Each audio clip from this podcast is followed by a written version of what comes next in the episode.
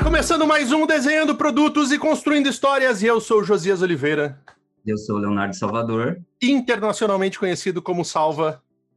E hoje nós vamos falar com ela, que ela apareceu na Forbes antes dos 30. Ela é CEO do X para Minas Pretas. Ela foi minha colega na Mergo. Ela, ela é minha colega na Mergo ainda. Vamos falar com ela, Karen Santos! Seja bem-vinda, é... Karen!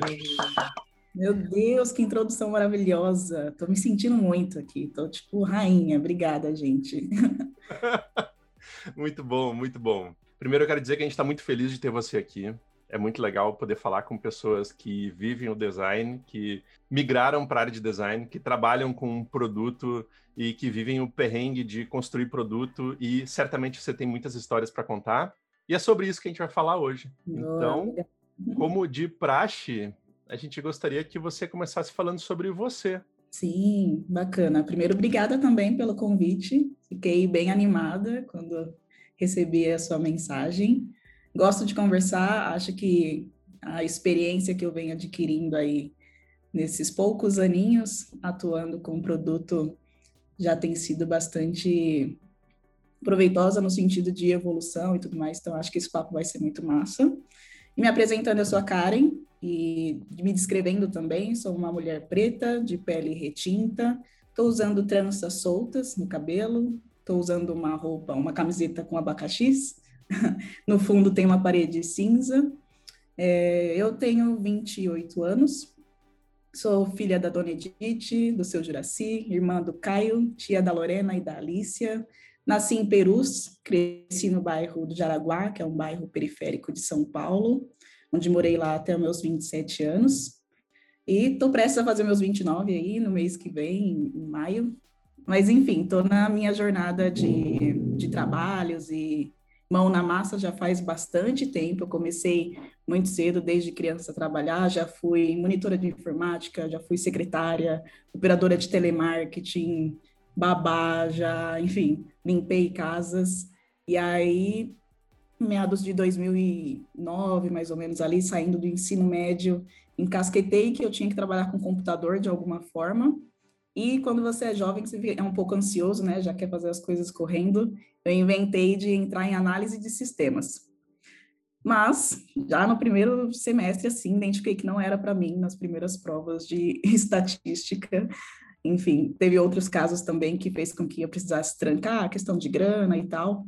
E ali foi um momento onde eu tinha iniciado a faculdade, mas precisei interromper. E aí, três anos depois, voltei, voltei com a ideia de, de, de fazer a faculdade e tinha conhecido a área de design gráfico. Falei, pô, interessante gosto ali de, da questão de arte, talvez tenha a parte do computador, que é, trabalhar com computador era uma coisa que eu tinha interesse, né, e já era uma coisa que eu tinha atuado lá na parte do, na área do, no momento do ensino médio, como monitora de informática.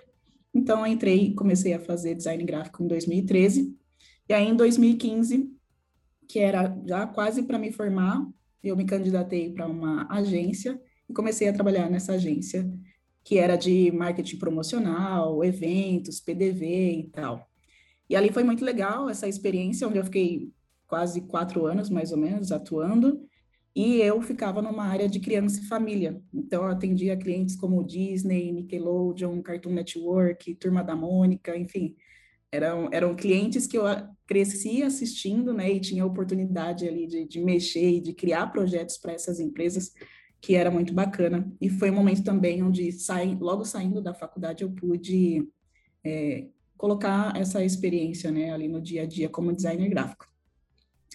E aí, em 2018, mais ou menos, comecei a ficar com aquela, aquela sensação de desconforto, né, de zona de conforto mesmo.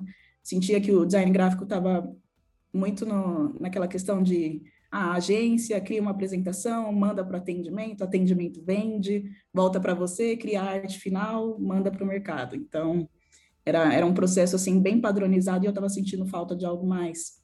E aí eu comecei a ouvir falar de UX, né? Falei, pô, interessante, uma área que envolve pessoas, estratégia, outros processos, não só existe a parte de design, mas tem outras coisas ali. Talvez seja uma área que eu possa me dar bem, que, enfim, que eu goste de, de atuar. E aí eu comecei a participar, né, de eventos, de cursos, inclusive fiz um dos cursos com, com o Josias, talvez naquela época ali, 18, 2019, mais ou menos. E aí eu falei, pô, legal, acho que é isso mesmo que eu quero, né? E, tipo, faz total sentido para mim, para minha carreira nesse momento, então talvez seja a hora de eu mudar e migrar de, de carreira. E aí, já muito descontente ali com a agência de fato, falei, bom, vou me arriscar, vou pedir as contas e seja o que Deus quiser. Se nada der certo, eu volto para a área de design gráfico, procuro uma outra vaga e tá tudo certo. E se tudo correr bem, né, conforme o esperado, eu consigo uma vaga de UX e vou trabalhar e consigo migrar de carreira. E aí eu pedi as contas nessa agência, chutei o balde mesmo, fiquei com um seguro-desemprego aí uns cinco meses, Ainda bem que eu consegui dois filas é, para poder atuar também nesse momento que eu estava em casa. E aí, consequentemente, fiquei estudando é, esse tempo que eu estava realmente é, focando na, na, migração e tudo mais. E aí, dado uns seis, cinco, cinco para seis meses mais ou menos, eu falei, bom, estou com bastante base teórica aqui, talvez eu possa me arriscar e me lançar no mercado, tentar fazer algumas entrevistas e tal. E aí foi o que eu fiz. Comecei a participar de processos seletivos, inclusive levei muitos nãos, foram oito processos seletivos. Um dos nãos que eu levei foi da empresa que eu estou hoje, do Quinto Andar, isso há quase dois anos atrás. e mais um sim que eu consegui foi no, no PicPay. E aí consegui entrar no PicPay, entrei lá como designer de produto júnior, foi um momento onde eu consegui aprender muito, assim, consegui colocar na prática todos os estudos que eu estava né, adquirindo no, nos cursos, e lá eu consegui, tipo, entender o, que era atuar com design de produto, como que era trabalhar com squads, como que era atuar com squads, inclusive de alto impacto, é, e aí trazendo um pouquinho de contexto, quando eu entrei lá, eu fiquei responsável ali mais ou menos pela parte de de onboarding né, do aplicativo, então, tanto na criação do cadastro do usuário, depois eu passei por uma squad de engajamento, que era pegar os primeiros usuários que entravam no aplicativo e manter eles lá dentro, né? E aí, mais para o final, assim, eu entrei numa squad que era um pouco mais burocrática, que tratava do Bacen, eu estava vindo a história do Pix, estava começando a chegar e tal, então tinha ali algumas questões mais de conformidade. Então, foi um momento que eu consegui aprender muito, colocar a mão na massa de fato e é, implementar todos os aprendizados que eu estava tendo. E aí, depois de um tempo, é, acabei saindo do, do PicPay.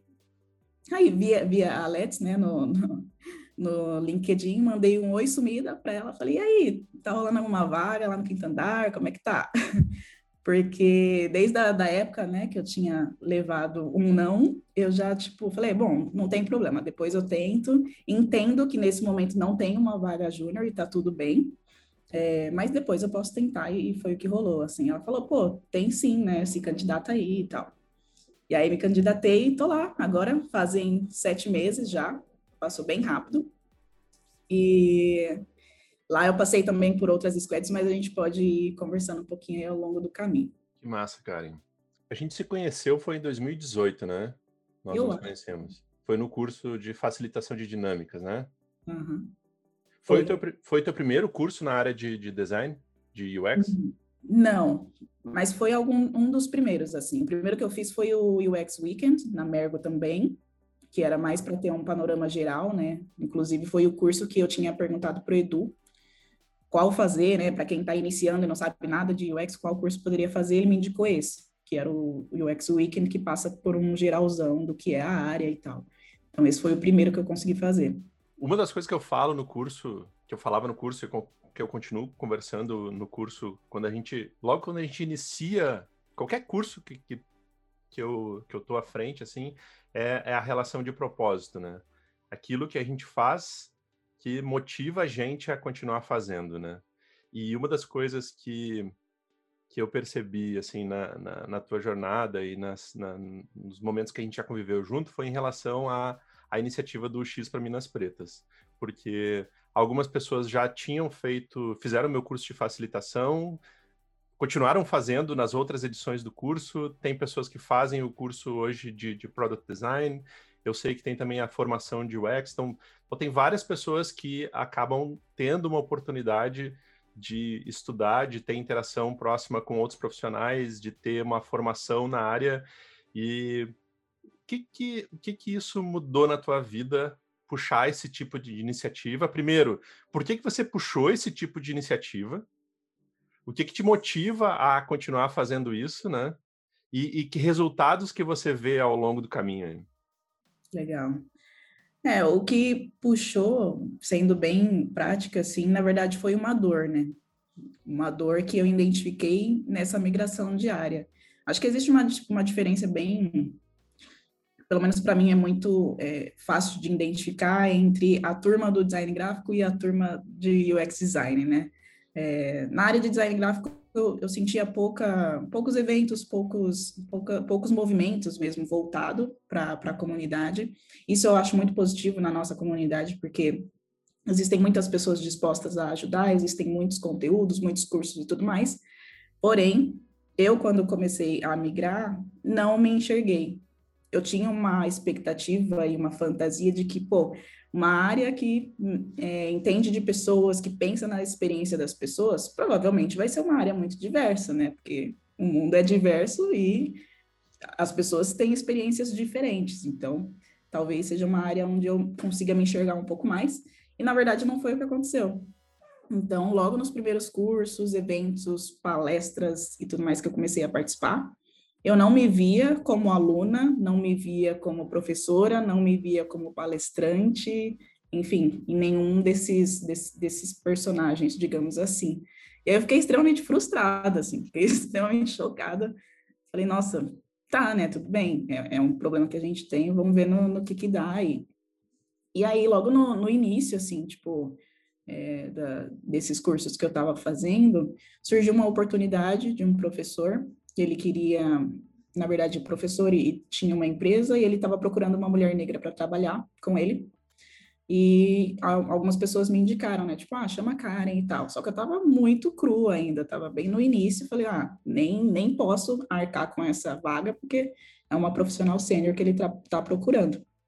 E aí ele se disponibilizou para dar alguns cursos, se tivesse é, mulheres interessadas para fazer esse curso.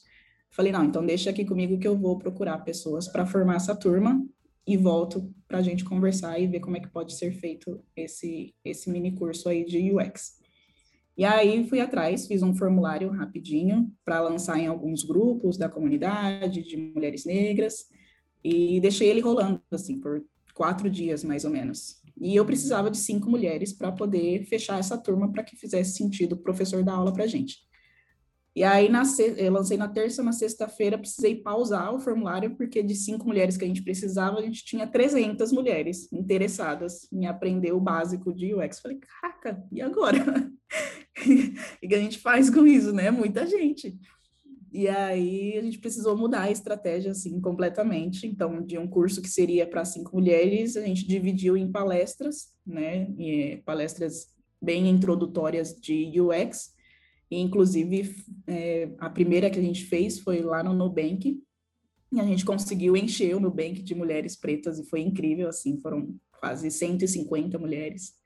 E, e, é muito doido ver isso, porque agora, depois de dois anos, né, da existência da UX para Minas Pretas, eu olho as fotos, os vídeos, e tem mulheres lá que estão, tipo, voando dentro das empresas, que já migraram, já estão trabalhando, isso é muito incrível. É, e aí, a partir disso, a gente não parou, assim. Então, a gente fez essa palestra inicial no Nubank, depois a gente fez uma outra na Nextel, a gente conseguimos ir para a UX Conf com a ajuda do Pedro, dos meninos, fizemos um workshop lá em Porto Alegre, a gente conseguiu ir para Recife também, para Belo Horizonte, lá em 2019, né, quando a gente ainda podia viajar, é, fizemos muitos workshops aqui também em São Paulo, então, é, desde o primeiro momento, assim, a gente, eu já identifiquei que tinha essa necessidade dessas mulheres, assim como eu, no interesse de migrar para a área de UX, mas que não tinha um ambiente é, onde a gente pudesse se reconhecer mesmo, um ambiente acolhedor, um ambiente onde também pudesse ter esse início, né, falar do início, acho que acaba que a gente pula um, um, pouco, às vezes, as etapas, né, e não aborda muito o profissional que está realmente iniciando nessa carreira.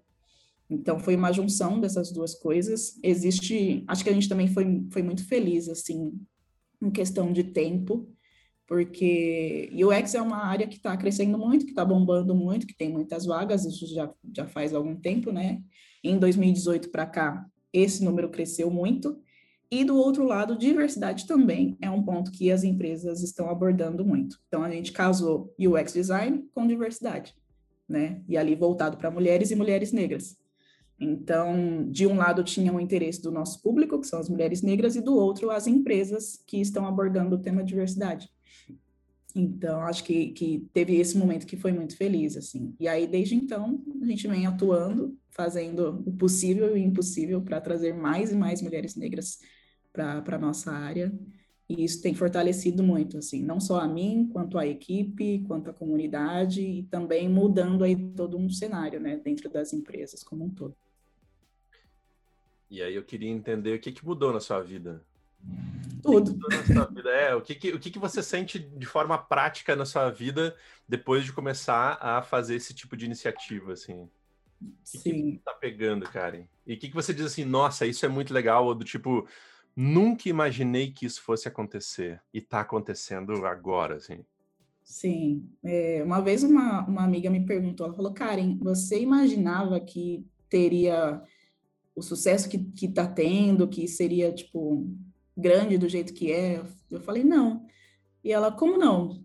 Eu falei, é, nunca que imaginar, né? Ela, então, só que isso é como se fosse uma gota no deserto, assim, tipo, é como se fosse um, um, um respiro, né? Tipo, um, uma gama de pessoas ali, de mulheres, aguardando uma oportunidade, e essa oportunidade meio que chegou. Eu falei, nossa, é mesmo, né? E, e isso é muito doido. E até a questão do, do, das premiações, né? Você começou a minha apresentação falando da Forbes e tal. Jamais imaginaria que esse tipo de coisa iria acontecer e nem era o propósito, né? É, e o que mudou, assim, na minha vida, acho que tem uma coisa que eu sempre dizia, assim, quando eu trabalhava com, na área de design gráfico e que também me, me incomodava muito, que era, eu falava até para o meu amigo, meu dupla, que era, eu quero trabalhar e eu quero ajudar as pessoas através do meu trabalho. Como eu vou fazer isso, eu não sei. Mas é isso que eu quero fazer. E acho que também foi uma das coisas que, que me chamou atenção na, no UX design, né? Então, logo ali no início, quando eu identifiquei uh, que tinha essa falta de, de mulheres negras e tal, eu também identifiquei que era o momento de ajudar né, as pessoas e de, de me contemplar com isso, né? Me sinto contemplada quando eu consigo ajudar outras pessoas com o que eu faço de fato. E Muitas coisas mudaram no sentido, primeiro, de talvez tem a parte não romântica aí, né? Porque acaba sendo um segundo trabalho, e sim, é trabalho. Então, eu atuo como CLT até sete horas, depois disso eu começo meu outro trabalho, que é a UX para Minas Pretas, ou de fim de semana, feriado, e é isso. Ainda bem que hoje tem uma equipe de mais 12 mulheres que são incríveis e atuam de, em diferentes frentes. É, além disso, acho que mudou todo também um, um contexto como profissional, sabe? Eu consigo é, passar para frente o conhecimento que eu tenho, mas eu também consigo aprender muito com elas no dia a dia. E eu não falo só de questões técnicas, né? É muito da questão humana mesmo, da questão de, de acolhimento, de empatia, de entender o contexto de diferentes mulheres com diferentes bagagens, assim. É, na comunidade, a gente tem mulheres, por exemplo, de, de profissões que vão desde psicólogas até é, operadoras de telemarketing, operadoras de caixa, e mulheres que se identificam com a comunidade e também com a possibilidade de atuar com o que elas já trabalharam, né, e agora usar isso em, em uma outra área, assim. Então, acho que passa um pouco por aí, nesse sentido. Legal, Karen. É, eu queria voltar um pouco no começo da tua história, ali no começo, no, quando você entrou no PicPay, né? É, e te perguntar o que que você fez, assim, o que que... Você, você disse que entrou como júnior ali no PicPay, né? Mas o que que você precisou fazer para conseguir entrar no PicPay, né? Porque, querendo ou não, o PicPay é uma baita empresa, assim, não é, não é uma empresa ali da esquina, né, cara? É o PicPay, né? O cara é um monstro. Então, eu queria que tu comentasse um pouco é, como é que foi isso, assim, é, como que tu conseguiu, é, sei lá, teve que montar alguma coisa, um portfólio, ou, ou não sei, eu queria, queria que tu contasse um pouco sobre isso. Legal. É, o PicPay, ele é de Vitória, e ele veio para São Paulo bem na época em que eu entrei, 2018, 2019 ali e tal. Quando eu entrei, o time de design era muito pequeno, tanto que tinha um designer de São Paulo e mais três ou quatro que vieram de Vitória para morar em São Paulo, e eu seria a segunda e terceira é, de São Paulo, porque junto comigo entrou mais uma designer. E nesse, no, na, no, na época que eu estava lá nos processos seletivos, né, levando vários nãos e quase desistindo, é, o PicPay, ele, na verdade, foi uma indicação, assim, de um, de um amigo de um amigo que estava lá dentro, e, inclusive, esse amigo estava meio que puxando essa pauta de diversidade lá dentro da empresa, porque o, o time que era pequeno ainda assim era pouco diverso. E aí, um, esse amigo meio que mandou uma mensagem para mim, ele falou, ah, tenta lá, né, se candidatar e tal, talvez você consiga. Falei, ah, vamos ver no que que dá. E aí, é engraçado porque eu não tinha montado um grande portfólio, uma grande apresentação, o que eu fiz foi pegar a formação da Mergo que eu tinha feito, e aí, geralmente, nas formações, a gente tem um, um projeto, né, do final do curso para poder é, finalizar e tal, e apresentar. Inclusive, o Josias estava lá na minha apresentação, eu acho. Torcendo. E foi esse projeto que eu apresentei lá no PicPay. É era o projeto do curso, mostrei, acho que é, isso é uma, até uma dica que eu falo para as mulheres da comunidade, né? Falar exatamente qual que foi a parte do projeto que você atuou, como que você, é, de fato, ajudou na, naquela construção.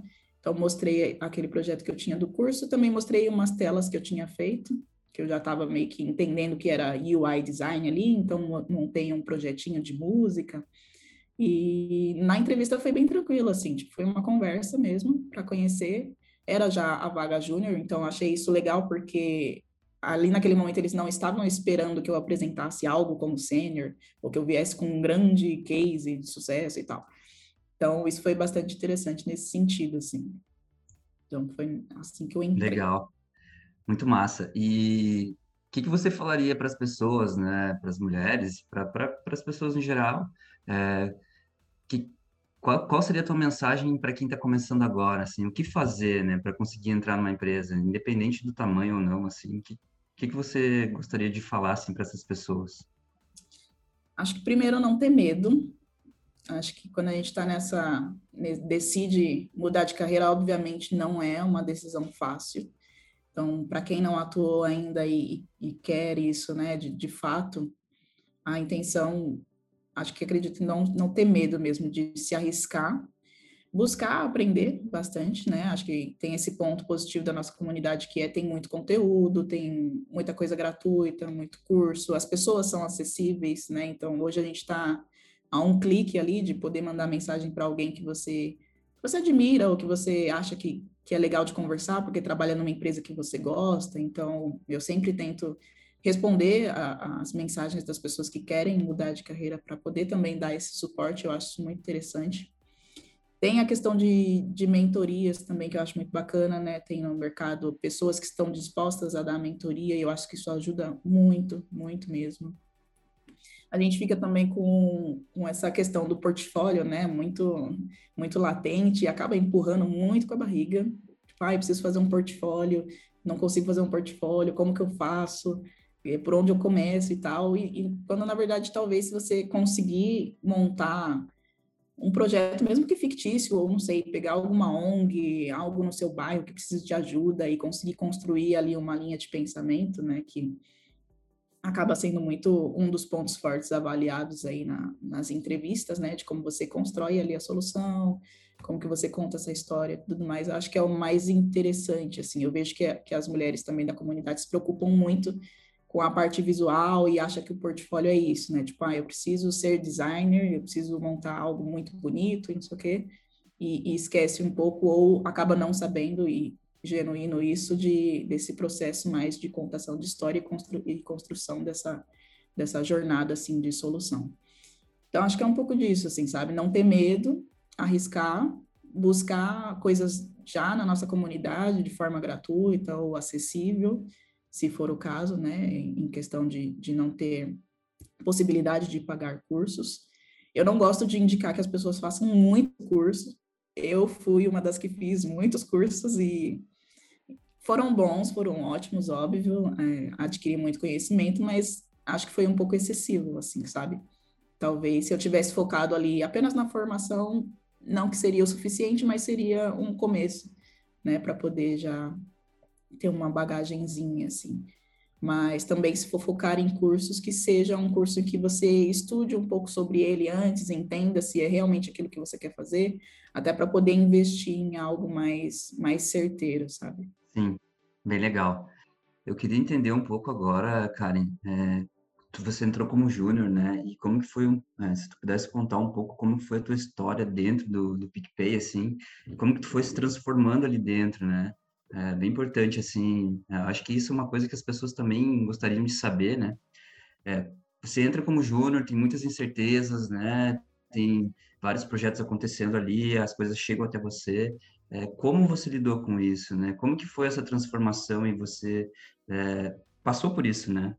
Você está numa empresa maior agora, maior não, né? O Quinto Andar também é super grande, o PicPay também, mas você passou por essa transformação, né? Então, deu essa, é, teve essa evolução na, na carreira, né? É, você pode contar um pouco como é foi isso, assim?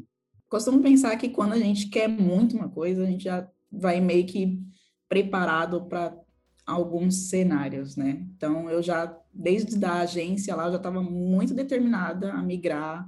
Então, pedi as contas, comecei a estudar e tal, enfim. E no momento que eu identifiquei que eu já estava preparada para entrar no mercado e aconteceu, eu também já comecei a me preparar para alguns cenários que poderiam é, aparecer. E aí, logo no, no, início, quando eu entrei, a área de produto, como eu comentei no PicPay, ainda era muito recente, né? Então, a, os times, as squads estavam começando a ser formadas, é, a gente estava identificando ainda como dividir ali a área de produto e tal. E eu fui encaixada na, na primeira squad, inclusive, que foi formada no PicPay, que era essa squad de onboarding ali. Então, nas primeiras semanas, primeiros meses, digamos assim, eu fiquei acompanhada de um designer sênior. Então, ele tinha ali, ele me dava o suporte necessário para poder também conseguir atuar. Era um time que era composto, então, por mim, mais um designer sênior, a PM e a galera de engenharia. E ali eu era muito responsável por mexer no fluxo de cadastro mesmo, né? Então, desde entender os problemas que teriam naquele fluxo, é, mexer nas telas, fazer as pesquisas, entender é, quais melhorias a gente poderia ter ali. Então, esse foi um momento bacana também para poder entender ali como que funcionava a, entrada, né, o, o, o, topo do funil do, do produto em si.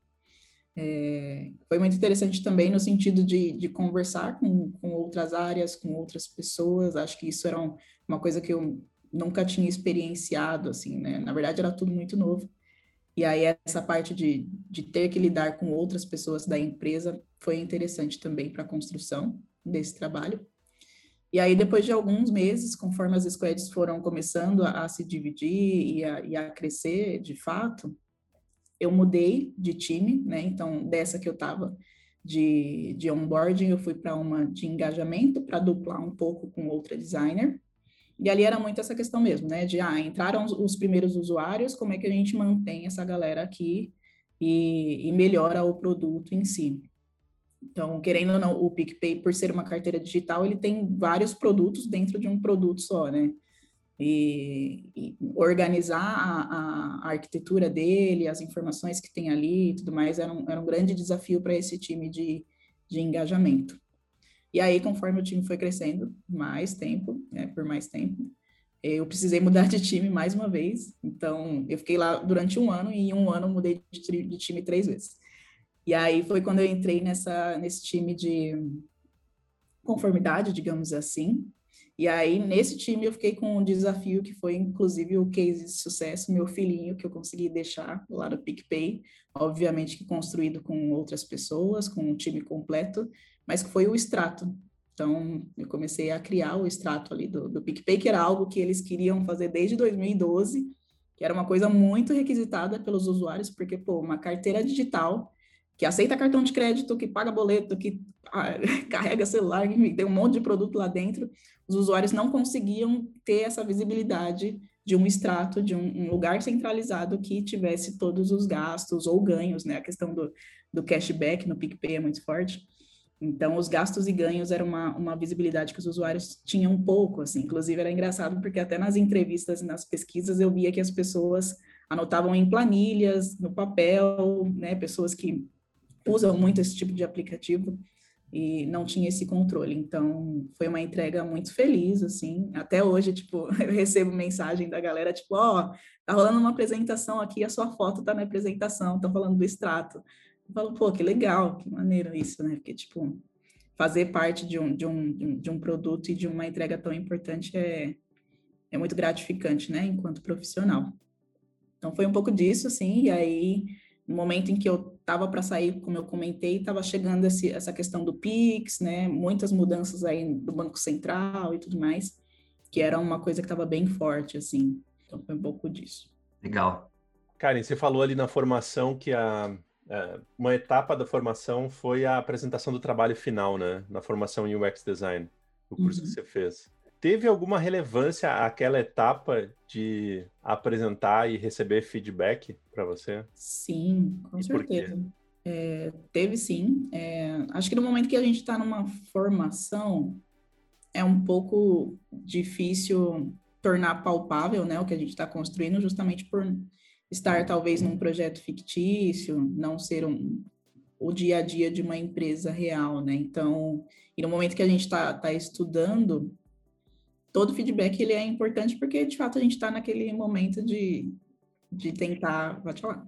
Não, e, e só para só dar um contexto, a gente não pega a gente não pega leve nas apresentações, né? Então, assim, as pessoas vão lá, elas vão apresentar o trabalho que elas fizeram durante dois meses e tal, no seu curso. Muitas pessoas estão migrando para a área, ou estão começando na área, ou estão querendo pegar experiência na área.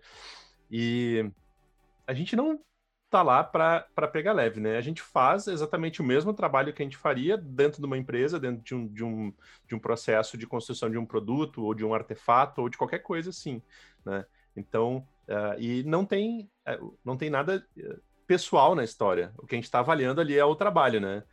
E, e se isso teve alguma relevância para você, se não teve também, não tem problema nenhum, mas é que esse contato, essa experiência né? Se isso de alguma forma te ajudou ou continua te ajudando ao longo do caminho.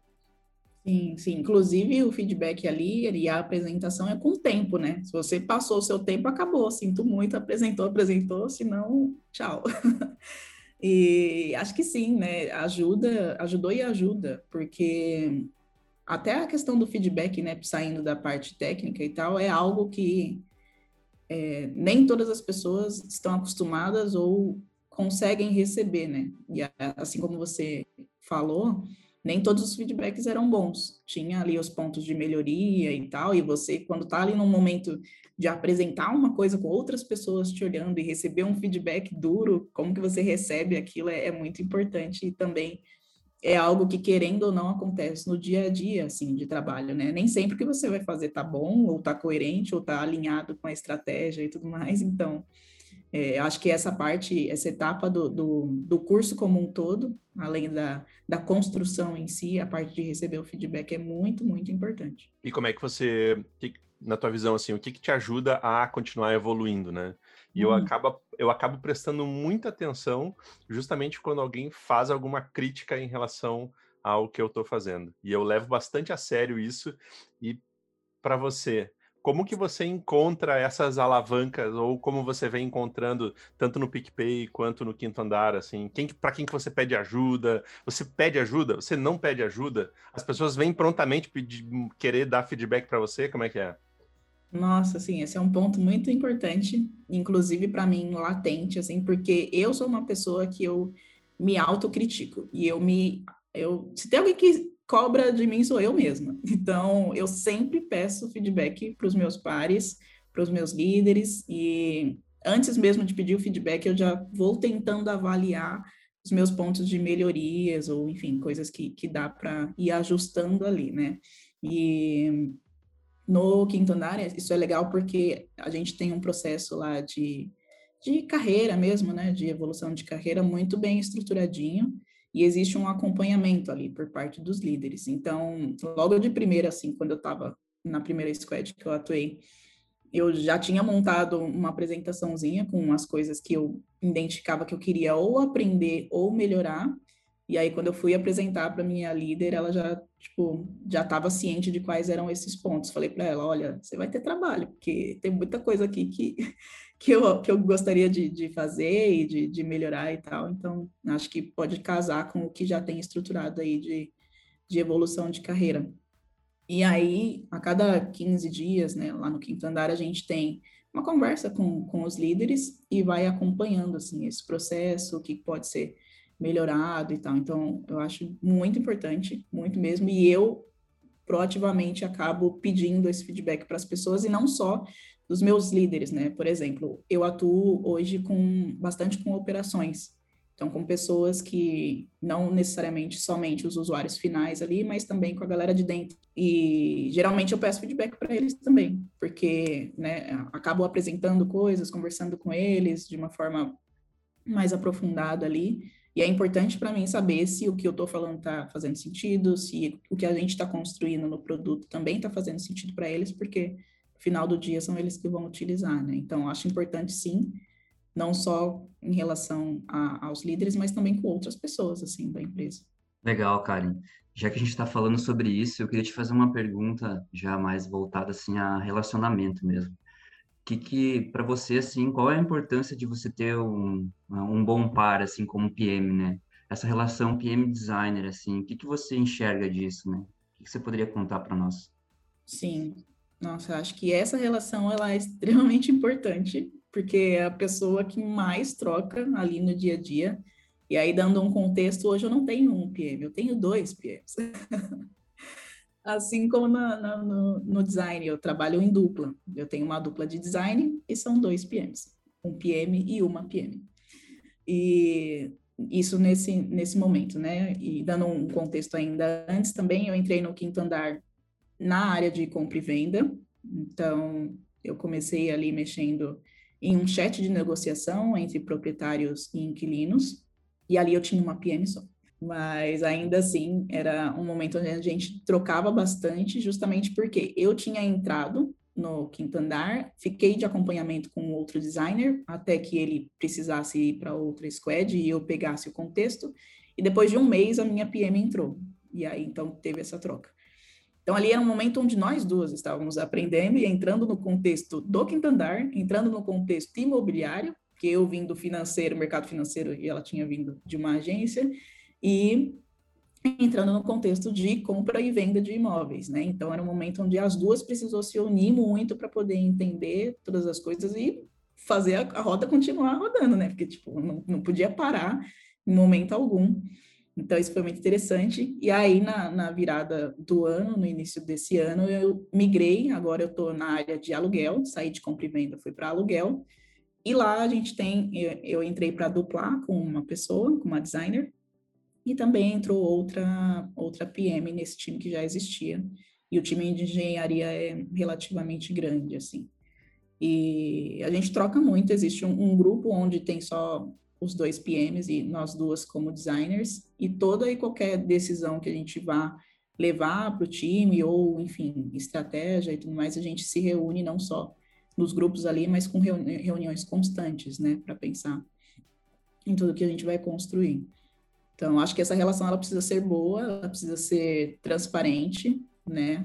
Acho que não do ponto lá do, do feedback nem sempre vão ser conversas felizes e, e ok, tá tudo bem. Muito pelo contrário, assim, a gente se acaba sendo muito colaborativo e muito incisivo também nessas soluções, né, para que a gente consiga tornar as coisas mais redondas possíveis.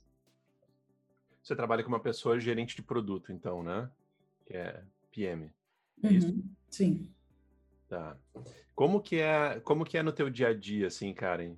Porque muitas pessoas, assim, acabam estudando design e acham que o design vai entrar e vai desenhar soluções e que tem superpoderes e que... Mas na prática, a gente tem uma relação de construção entre pessoas, então são várias pessoas trabalhando em conjunto em prol de um problema, né? Uh, tanto engenharia, design, quanto a parte de gestão de produto mesmo na tua visão, é, como tem sido essa, essa construção aí de vocês têm um problema para resolver e tem um desenho de solução que sai no final, que é o que depois o pessoal de programação vai colocar no ar, no ar o pessoal de engenharia, né? Como que uhum. é a tua relação de, como designer com uma pessoa PM, uma pessoa product manager, gerente de produto? Boa, legal. Trazendo agora também um pouquinho do, do contexto para desenhar assim o cenário, agora na parte de, de, de, aluguel eu cuido da parte do offboarding, que é o momento em que o inquilino está saindo do imóvel.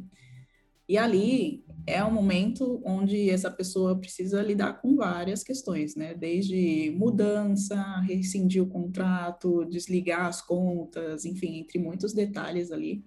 E na prática, além de conversar com diferentes pessoas, né, da empresa, é, e era uma coisa que, que eu também tinha no início, assim, acabava tem, tinha tinha um preciosismo, digamos assim, com com o design, com as telas, né? Herdei um pouco isso do design gráfico, ficava segurando muito as telas até que ficasse perfeito, que ficasse bonito e tudo mais. E já desconstruí isso assim total, porque na verdade não, não dá muito tempo para fazer isso. E a gente acaba precisando ser um pouco mais é, menos precioso, né, nesse sentido, para poder focar em outras etapas, né? Então, ali, além de falar com diferentes pessoas, eu faço pesquisa, facilito dinâmica, a gente tem que fazer teste com o usuário, tem que criar as interfaces em si, a gente faz a parte de design critique ali, mesmo que, né, com, com a, a tela não, não tão refinada assim, a gente participa de cerimônias, a gente cria os fluxos e mapeamento, entre muitos outros detalhes, tem um alinhamento ali, como eu falei, com operações. Então, hoje, meu usuário final é muito mais a galera de operações do que o inquilino ou o proprietário do imóvel. Então, eu tenho mexido ultimamente muito com sistemas internos, que é CRM, que são as ferramentas de fato do, do quinto andar. E a experiência em si, para esse usuário interno, precisa ser um processo menos manual, menos moroso, talvez mais automatizado, mais conectado, né? Então, tem todos esses, esses detalhes, além da troca com, com engenharia, né, em si. Então, a gente tem algumas cerimônias, algumas onde a gente fica ali entre design e PM para poder fazer o alinhamento, antes mesmo de passar para a engenharia. E quando a gente passa para a engenharia, por exemplo, a gente tem um pré-story um pré mapping, que é conversar com uma pessoa específica de engenharia para que ela olhe aquilo e veja, pô, isso faz sentido ou não. Isso daí nem tenta porque não vai rolar, então nem vamos mostrar para o time.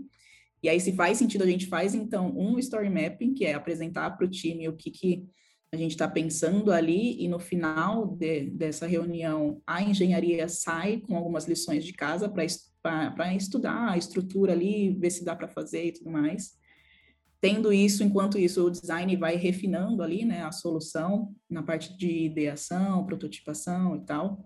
E quando a gente chega na etapa de refinamento, a engenharia já consegue olhar um pouco mais fiel o que precisa ser da solução e consegue ir encaixando ali, quebrando, né, as tasks, as tarefas que a gente chama.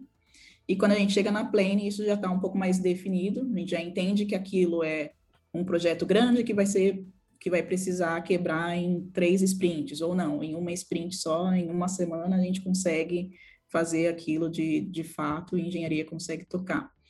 E, ao mesmo tempo, tem todo o, o processo que eu acho que acaba sendo um pouco dinâmico e talvez invisível do design, que vem antes, né, de, de passar para a engenharia ou até depois, que é a primeira etapa do discovery, que é muito de entender qual o problema que a gente vai atacar, de conversar com diferentes pessoas também. Uma coisa que eu aprendi no quinto andar e que eu estou adorando é a parte de documentação.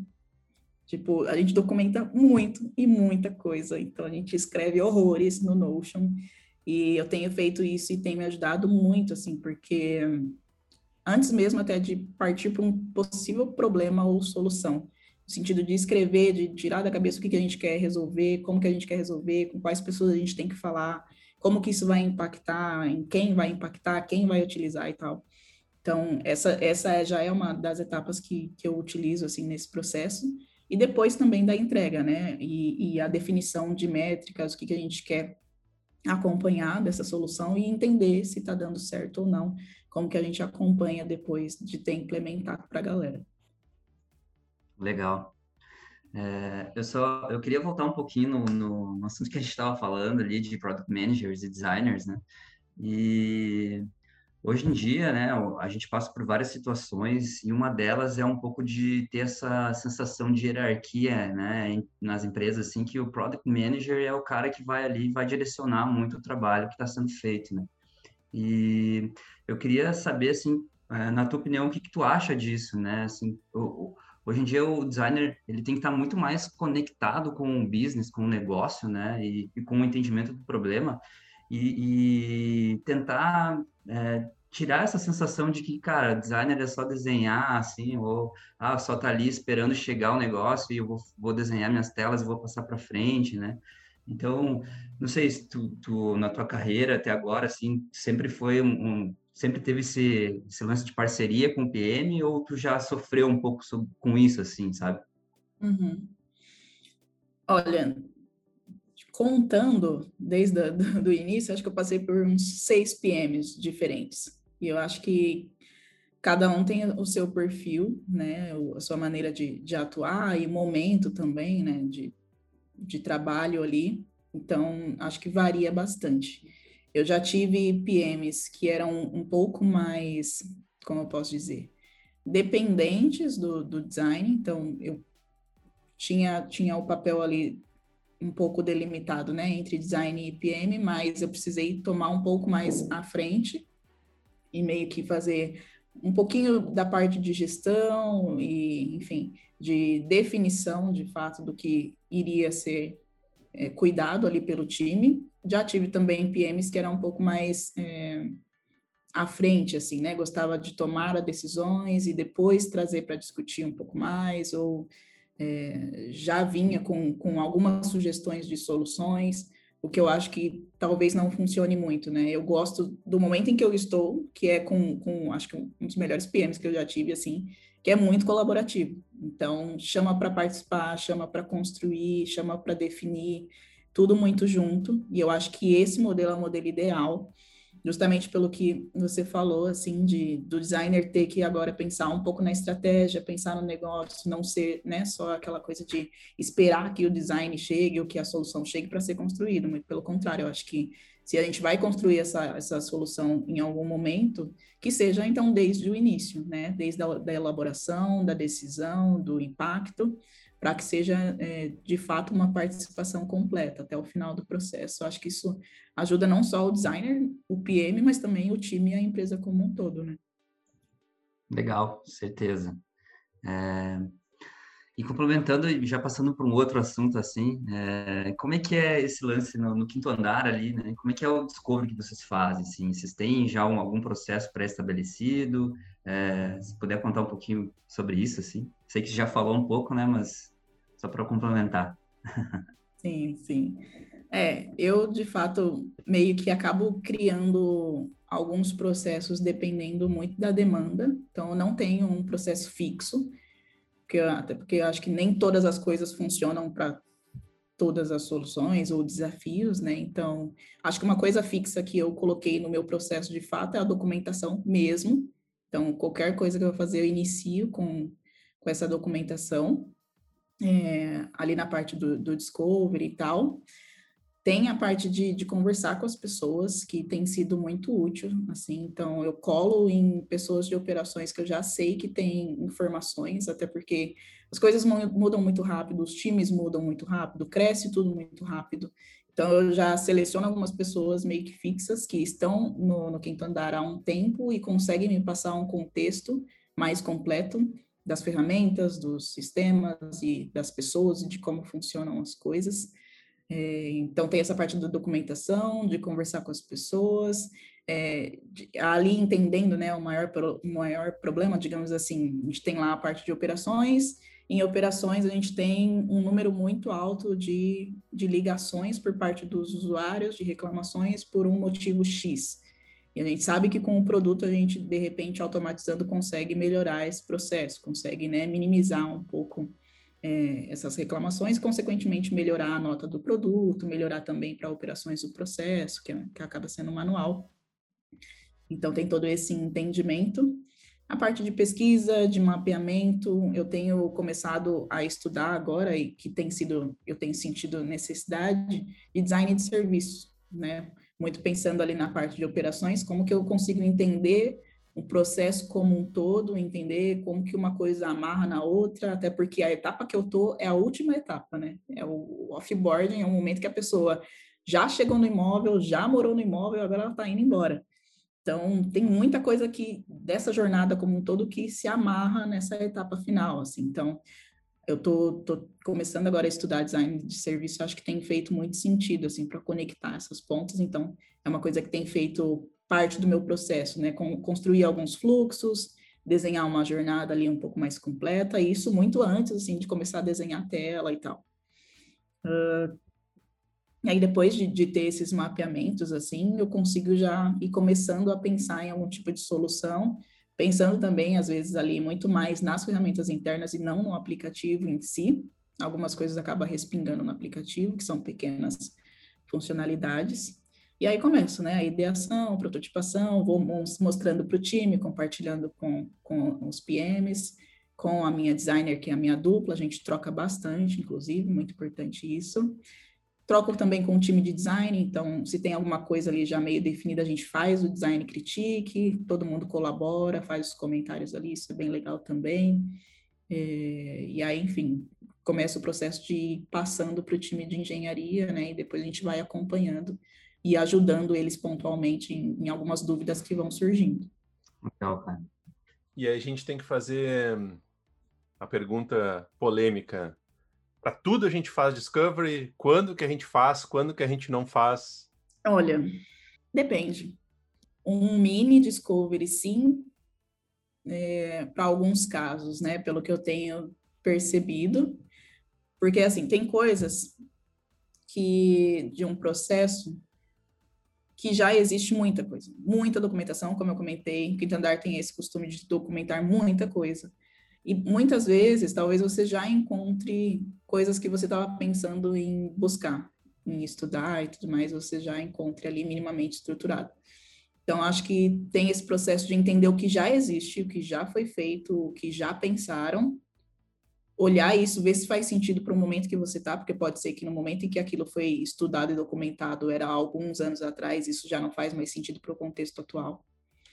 Entender se aquilo então faz sentido usar o que pode ser utilizado até para otimizar o tempo e se sentir ali falta né, de, de, de detalhes mais específicos, aí fazer um, um, discovery um pouco mais aprofundado em, nesses detalhes, assim. Mas eu, eu gosto dessa ideia de entender quem já fez, o que já foi feito, o que, que a gente pode aproveitar disso até para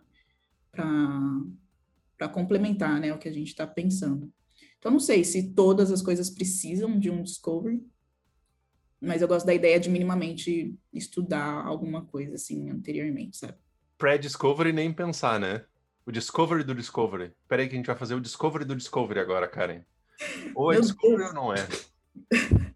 o que, que é o pré-discovery? Não sei, gente. Eu também não sei, eu não faço a menor ideia do que, que é isso. Mas eu escutei esses dias e não entendi. Uh, até porque o discovery já é o processo de da gente buscar entender alguma coisa, seja porque a gente precisa de insumos, seja porque o nosso time precisa de mais insumos, né?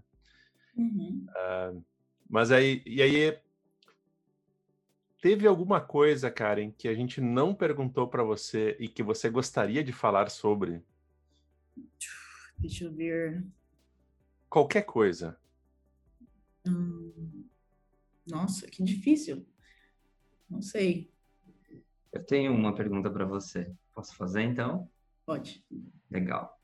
É, eu, a tua história é muito legal, assim, até o projeto que tu, tu, tu fez, assim, tu puxou, assim, muita res, resiliência, né, e muita perseverança, assim.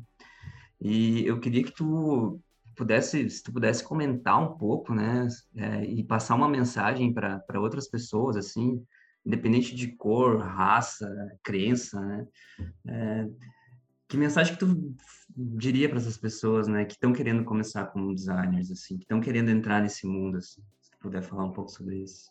É, eu sou uma pessoa e aí acho que talvez fique um pouco pessoal isso, mas eu sou uma pessoa que eu gosto de atuar com um propósito. Eu gosto de saber e entender que o que eu estou fazendo está fazendo a diferença.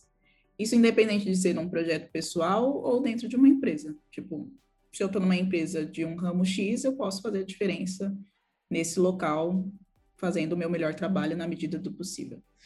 É, e aí, acho que uma mensagem que eu gostaria de deixar, não, talvez não só para quem está entrando, mas para quem já está nesse mercado, é mais uma provocação, assim, de entender o impacto que a gente está gerando dentro do poder que a gente tem enquanto designers e tal, qual que é o impacto que a gente quer gerar, né, e qual que é o, o legado que a gente quer deixar e como que a gente quer ajudar as pessoas com o que a gente faz, assim. Eu tenho muito medo da, da nossa área acabar virando se já não está um pouquinho um lugar onde as pessoas enxergam possibilidades só de receber melhores salários ou só de, enfim, trabalhar numa empresa que está em grande crescimento e tudo mais e ter um status com isso, quando na verdade eu acho que a nossa atuação enquanto designer precisa ser talvez, não sei se precise, né, mas tipo, eu enxergo que seria legal se a gente tivesse esse olhar um pouco mais humanizado para as coisas, né? E não só como de fato um lugar onde a gente pode só crescer de, um, de uma forma assim financeira e tudo mais. Então, acho que a gente tem um poder bem grande nesse sentido de realmente entregar coisas que fazem sentido, que melhoram a vida das pessoas, não de uma forma romantizada em si, porque sim, tem o lado ali da estratégia, o lado que a empresa precisa ganhar dinheiro, que os produtos precisam dar certo, que precisa ter impacto e tudo mais, beleza, tá tudo certo. Mas acho também que, de alguma forma, nós, enquanto designers ali na nossa cadeirinha, querendo ou não, pode ir plantando algumas sementes, assim, e que acabam melhorando a sociedade como um todo, sabe? E por que continuar fazendo o X para Minas Pretas, então? Meu sonho, na verdade, é trabalhar só com a, com a X para Minas Pretas, assim, ter a, a minha, ela como empresa e como único, único, única atuação. E, inclusive, acho que não só a Altis para Minas Pretas, mas todas as outras iniciativas devem existir e acaba sendo um trabalho que a gente faz que supre uma, uma demanda meio que de governo e de, enfim, coisas que deveriam ser olhadas, né? E a gente, enquanto comunidade pequenininho ali, está tentando chamar atenção, falando, gente, isso daqui é importante, isso aqui é importante, porque acaba gerando impacto e melhorias não só nos times, né, das empresas, de fato, de, tirando ali essa a questão da, dos times que são homogêneos, que são muito, muito iguais, e acabam querendo ou não, com seus vieses, criando produtos que são iguais e não necessariamente para todas as pessoas. Tem também a questão de, do próprio envolvimento, né, não só nessa, no impacto da, da solução final, mas da cultura da empresa como um todo, equipes e times, enfim, mais diversos, performam melhor, têm consciência de outras coisas, então acho que tem toda essa essa, essa cadeia que vai modificando, assim, né? E não só para a parte do meu lado, que fala de no recorte de raça e gênero, mas também questão de acessibilidade, LGBTQIA, é, pessoas com deficiência, enfim. Tem muitas coisas que a gente precisa é, melhorar, olhar e incluir, sabe? E isso só tem ganho, inclusive ganho em relação a lucro para a empresa. Massa, Karen, muito bom. Então, acho que, que é, tem tempo para uma última mensagem, né, Salva? Sim, sempre tem. Manda aí, Karen, tua última mensagem que você gostaria de dizer hum. para o mundo, para o Brasil, para o planeta Terra. Ai, meu Deus. É, tá, última mensagem. Vamos lá. Eu gostaria que a gente, vou deixar a provocação então, que o nosso novo normal no design fosse um novo normal diferente, sabe? A gente tem essa, esse termo, né, de novo normal, acho que na verdade nunca vai, vai voltar a ser, mas acho que enquanto designers a gente tem essa, essa missão de entender o que, que a gente quer para o design de fato, para o UX design de fato no futuro, né? Nesse ano, no próximo ano, o que vai acontecer, se a gente vai continuar de fato é, construindo coisas, né? A rodo, assim, sem pensar no impacto que a gente tem e de como a gente pode melhorar a vida das pessoas mesmo. Legal, Karen, muito obrigado. Muito obrigado, Salva. Foi um prazer inenarrável estar com vocês aqui. E, Olha, obrigado, Karen. Foi muito legal, prazerzão mesmo. E desejo todo sucesso pro teu projeto, na tua vida. Muito massa. Obrigada, gente. Adorei. Já é um sucesso. A Karen é incrível. Ela tá na Forbes, ela do mundo inteiro já é. conhece a Karen, porque ela é, é CEO de uma empresa incrível que, que tem um projeto sensacional por trás e tem uma motivação mais sensacional ainda. E eu espero que de fato você consiga tudo aquilo que você sonha, que você quer, e já deu certo. obrigada, é. gente. Muito obrigada pelo convite, adorei. Valeu. Então, até a próxima. Nos vemos por aí no próximo episódio, no próximo encontro, na próxima reunião. Nos vemos. Até mais. Tchau. Falou, galera.